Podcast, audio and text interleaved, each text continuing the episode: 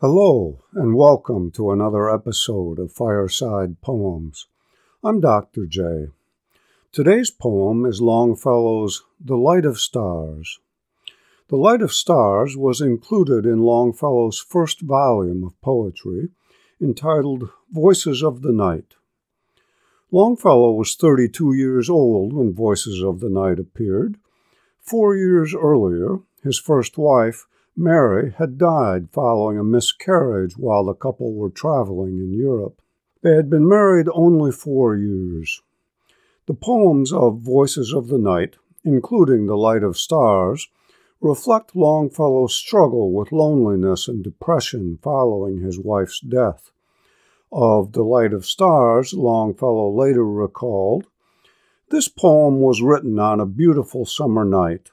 The moon, a little strip of silver, was just setting behind the groves of Mount Auburn, and the planet Mars blazing in the southeast. There was a singular light in the sky. Longfellow briefly includes the setting moon in the light of stars, but it is the red planet Mars, named for the Roman god of war, that is the central image of the poem. Let's listen.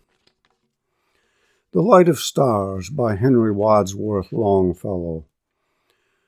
The night is come, but not too soon, and sinking silently, all silently, the little moon drops down behind the sky.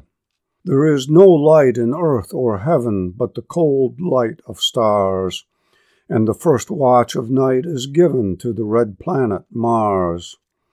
Is it the tender star of love? The star of love and dreams?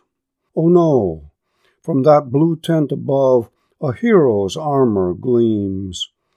And earnest thoughts within me rise when I behold afar, suspended in the evening skies, the shield of that red star.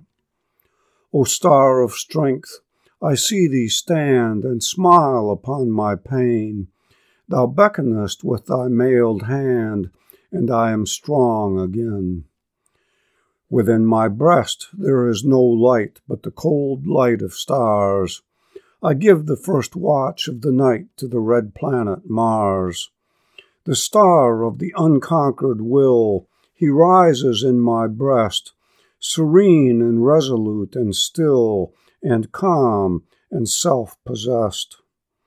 And thou too, whosoe'er thou art, that readest this brief psalm, as one by one thy hopes depart, be resolute and calm. O fear not in a world like this, and thou shalt know ere long, know how sublime a thing it is to suffer and be strong.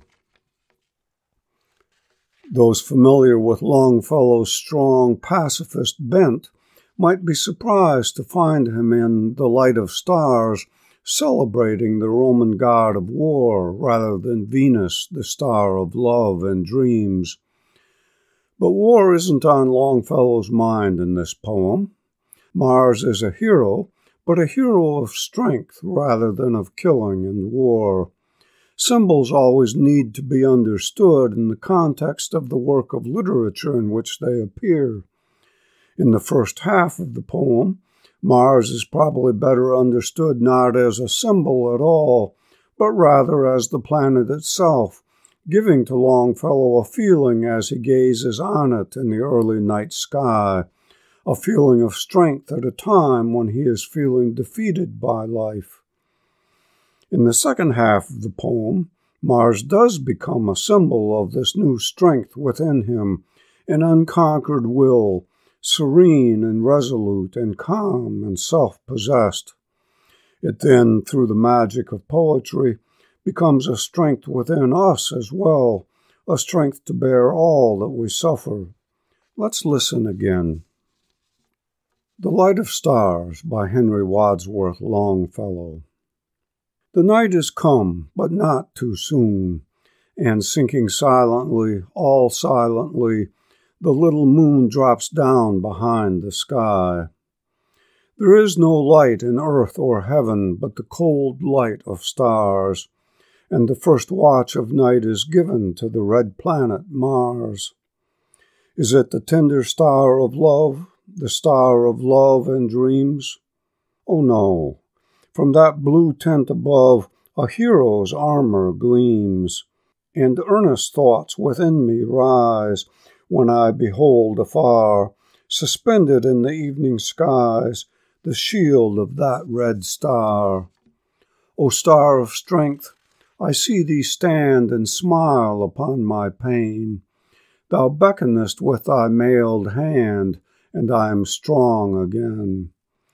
Within my breast there is no light but the cold light of stars. I give the first watch of the night to the red planet Mars. The star of the unconquered will, he rises in my breast, serene and resolute and still and calm and self possessed. And thou, too, whosoe'er thou art, that readest this brief psalm, as one by one thy hopes depart, be resolute and calm. O fear not in a world like this, and thou shalt know ere long, know how sublime a thing it is to suffer and be strong. In school, we're often asked what this poem or that poem means, with the implied supposition that its meaning is somehow hidden.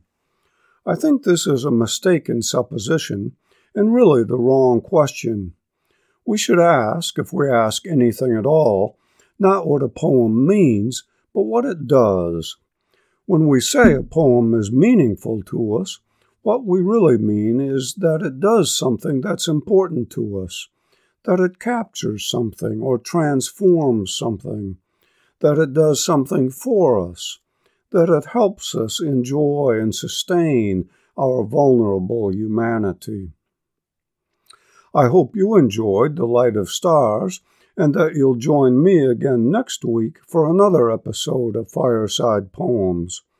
If you think others might enjoy fireside poems, please let them know about it through your social media so that they might join you and me each week by the fireside.